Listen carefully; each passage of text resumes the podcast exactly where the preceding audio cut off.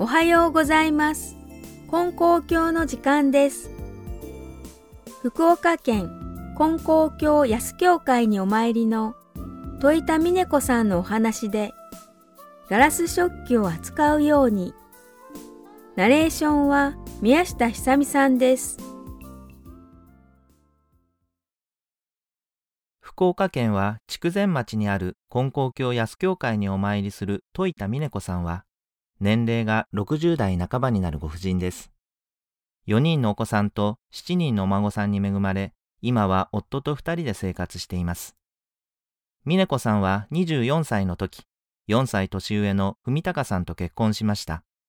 以来、夫婦に訪れた幾度かの転機を経て、今は夫が立ち上げたキッチン用品のインターネット通販会社で働いています。そこで扱うのはガラス製の耐熱ボウルや保存容器、お皿やお茶碗など多岐にわたります。家でも仕事場でもずっと夫と一緒です。それでは私たちずっと朝からですね ずっと一緒にいるんです 朝起きて朝参りしましてね帰ってきて朝ごはん食べて昼ごはん食べてずっと一緒におるんですよねであんたたち喧嘩せんとって人から1回だけ聞かれたことあるんですけどやなんか喧嘩するともったいないよねって。時間ももったいないし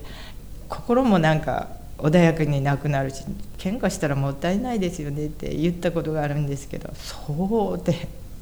感心されてましたけどね。ムッとくる時はあるんですけど「あ、ま、待て待て」って、ね、夫婦仲良くせよって言ってあるから主人も私に対して何も言いませんしですね。なんかやっぱり夫婦喧嘩って自分のこう両分の中にこう入ってこられると嫌だからそこのところはこうこういかないようにして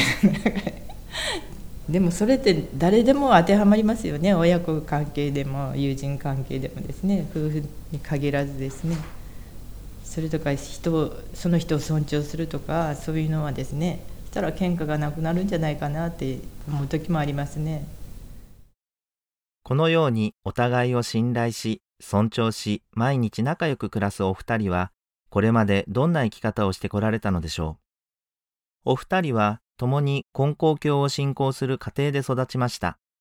教会の先生からは、お礼が6部、お詫び3部、お願い1部と教えられ、その教えをずっと大切にされています。お礼は恩に報いること、お詫びは改まること、お願いはすがることです。二人は毎日の生活の中でその教えに取り組み、お礼とお詫びを大切にしていると、お願いは自然についてくるのだと実感されていきました。夫である文隆さんは48歳の時に勤める会社でリストラを経験しました。しかし、すぐに今の会社につながるキッチン用品の販売会社を立ち上げることができ、順調に売り上げを伸ばしていきます。しかし、文隆さんが58歳の時、大腸がんと胃がんを患っていることが分かりました。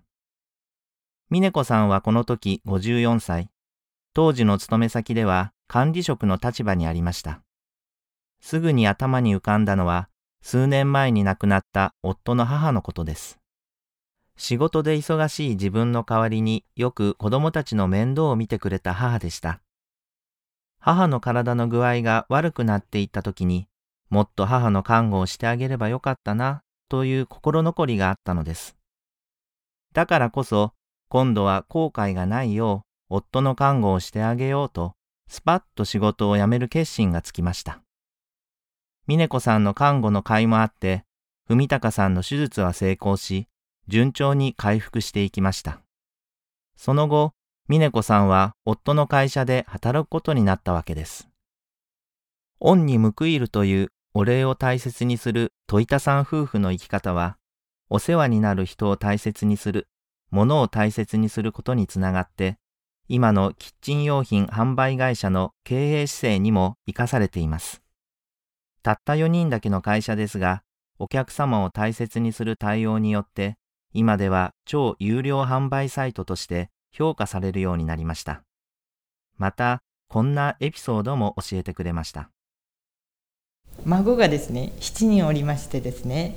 3歳ぐらいの孫が保育園で多分習っていると思うんですけど靴をきちんと揃えて上がるんですうちに遊びに来た時にですねそして普通だったらポンポンって脱いでですね上がってくるところなんですけれども後ろを向いて揃えて上がってくるんですでそれを一緒に住んでるわけではないからですね。その光景がとっても可愛くてですね。して主人もですねいつの間にかそういうふうなことをするようになったんです。毎日毎回ですね。で出て履いて帰ってきたら揃えてまた上がってくるしなんかそういうのはしてますね。決しておごることなく周りから吸収していくという文隆さんの姿勢は教会で教わったありがとうを一日に千回言うというお話をすぐに実践することにもつながっています。で、はあ、1,000回も言うなら何を言ったら1,000回になるかいなってピンと思って試してみたそうです。そしたらやっぱり朝起きてありがたいなと思って「ありがとうございます」身の回り見て真っ暗見たら「ありがとうございます」ってずっと数えよったら車も降りた時には「ありがとうございます」って言ってたけどやっぱ乗る前にも「ありがとうございます」ドア開けて「ありがとうございます」ハンドル持って「ありがとうございます」って言ったらほうやっぱ1,000回ぐらい言うばいねって 自分でおりましたからですね。その「ありがとう」という感謝の言葉はですね最初の頃はですね「さああさあ」ってなんか聞こえてたんです「ありがとうございます」をですね短縮して「あざすあざす」ってなんか言う言葉がありますよね。あんな風に聞こえてたんですけど何言おうとかなと思ったらお礼を言ってるんです言ってるのやったんです。本当に1,000回以上言うよねって話しておりましたからですね。ありがとうっていう感謝を毎日心の中でと思いますけどですね。言っておりますね。ご夫妻はこれまでリストラや病気などの大きな難儀があってもなんとかなるさ。と神様に心を向け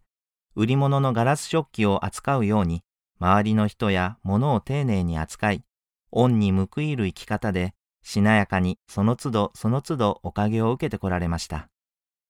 すべてを明るく軽やかに語る峰子さんの表情は、これからも何があっても大丈夫、二人で乗り越えられると自信に満ちています。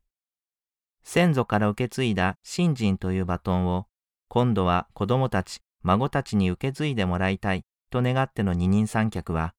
今日もその歩みを続けています。